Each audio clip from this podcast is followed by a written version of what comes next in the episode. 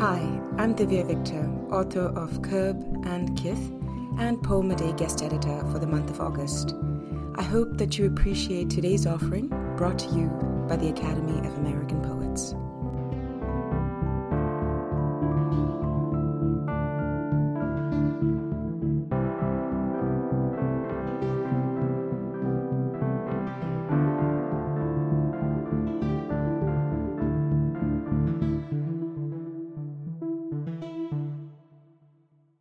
Hi, this is Pattie McCarthy reading Outgoing Tide. It has the depth of human error. I say this to myself about my face, and it's true. Low and intense first winter light, frost softened sky colors in your deep ear. The oars glitter, the water spires. High tide made a small margin, a salt whisker, late autumnal excess or clutter underfoot the salt dark comes late north. It has the depth of human error, manic pixie soccer mom in the bleak midwinter, hard wrack line of a year's ebb. The tide inevitable and circumflex, a skiff of snow in the new week. The wave closes over your point of entry.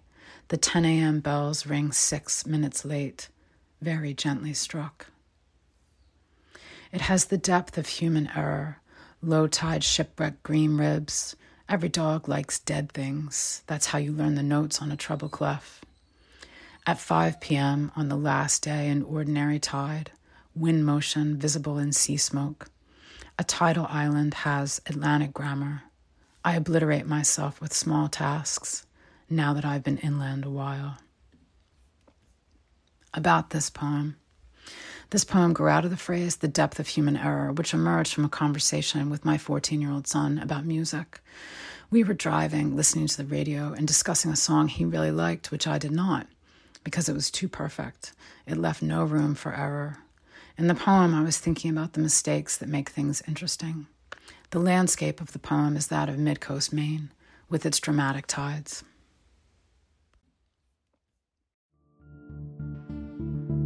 Poem a Day is the original daily poetry series featuring new poems by today's poets.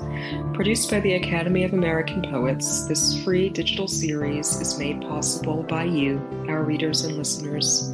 Learn more about Poem a Day and, if you can, please consider supporting this work by visiting poets.org/give.